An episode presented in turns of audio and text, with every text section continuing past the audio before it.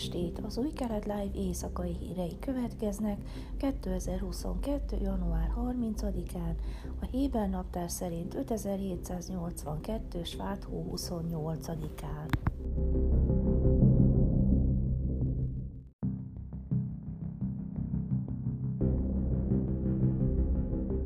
Szombat este Szamáriában károk keletkeztek egy katonai járműben egy fegyveres támadás következtében, közölte az izraeli védelmi erők. Az eset egy Jicártelep és az illegális Havad Gilád előös közötti úton történt, a Sehem melletti Tel palesztin falu közelében. Személyi sérülés nem történt. A katonai járművet, amelyben a támadás idején katonák tartózkodtak, a hadsereg tájékoztatása szerint több golyó is érte. A feltételezett palesztin fegyveresek elmenekültek a helyszínről. Az izraeli erők kedden közölték, hogy egy elhaladó járműből lövéseket adtak le egy katonai posztra Itamár és Elon Morech telepek között Szamáriában. Sérülés szintén nem történt, a fegyveresek pedig elmenekültek Sehem irányába.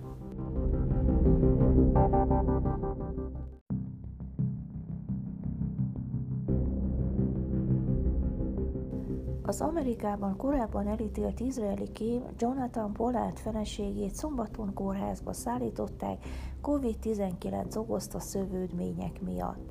A család által vasárnap kiadott a nyilvánosságot imára szólító közlemény szerint a több éve rákkal küzdő Eszter Pollard állapota romlása miatt kórházba került, miután két héttel ezelőtt elkapta a koronavírust.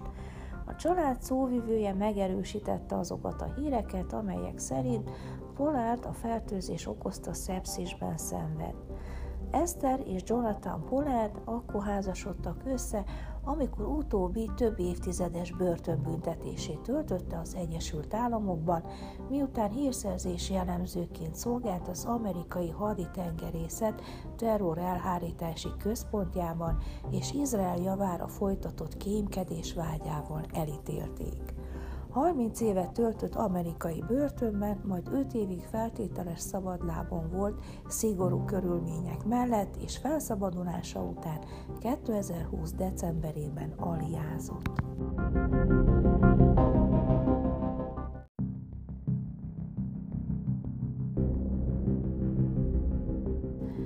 Palesztin hatóság tankönyvei nagyrészt változatlanok maradtak, és továbbra is tartalmaznak erőszakra és gyűlöletre úszítást, annak ellenére, hogy az Európai Unió vállalta, hogy együttműködik a palesztin hatósággal mindezek felülvizsgálata érdekében. Derült ki az Impact izraeli non-profit szervezet múlt heti tanulmányából. A palesztin tankönyvek 2021-es mélyreható tanulmányozását követően az Európai Unió szóvivője azt nyilatkozta, hogy bár a palesztin hatóság oktatási anyagainak többsége megfelel a nemzetközi normáknak, némelyik az izraeli ellenállást hirdeti. Megállapodtunk, hogy ennek érdekében együttműködünk a palesztin hatósággal, azzal a kifejezett célral, hogy előmozdítsuk és erősegítsük a változást. Az Európai Unió egyáltalán nem tolerálja a gyűlöletet és az erőszakot, mint a politikai célok elérésének eszközét. Az Impact jelentés szerint azonban a palesztin hatóság iskoláiban több hónap múlva is ugyanaz a problémás tanterv marad használatban. A jelentés számos példát említ, amit a szervezet erőszakos terrorizmusra való felbújtásnak nevez. Dalal Mugrabit, akit egy 1978-as brutális terrortámadásban játszott szerepéről híres Izraelben, a tankönyvek hősies ellenállási harcosként emlegetik, miközben az erőszakot, mint legitim jogot nevezik meg a palesztinok számára, akik ellen kívánnak állni a megszállásnak. Az egyik iszlám oktatási tankönyvben a palesztin ötödikes tanulóknak azt tanítják, hogy kötelezettségük az iszlám harmadik legszentebb helye, az Al-Aqsa mecset Irán a felszabadítása érdekében a dzsihád és a mártiromság. Ugyanakkor a szervezet megjegyzi, hogy Izrael gyakran úgy írják le, mint gyilkos és elnyomó uralmat palesztinok elutasítják azt az érvet, miszerint tankönyveik úszításnak minősülnek.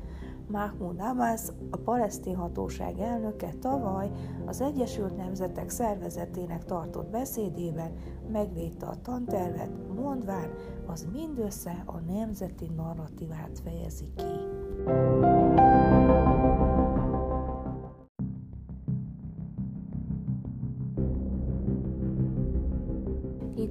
Időjárás Hétfőn felhős esős idő várható, Jeruzsálemben 11, Hajfán 12, Ejláton 19, míg Ásdodban 17 és Tel Avivban 16 fokra lehet számítani. Ezek voltak az új kelet live hírei vasárnap.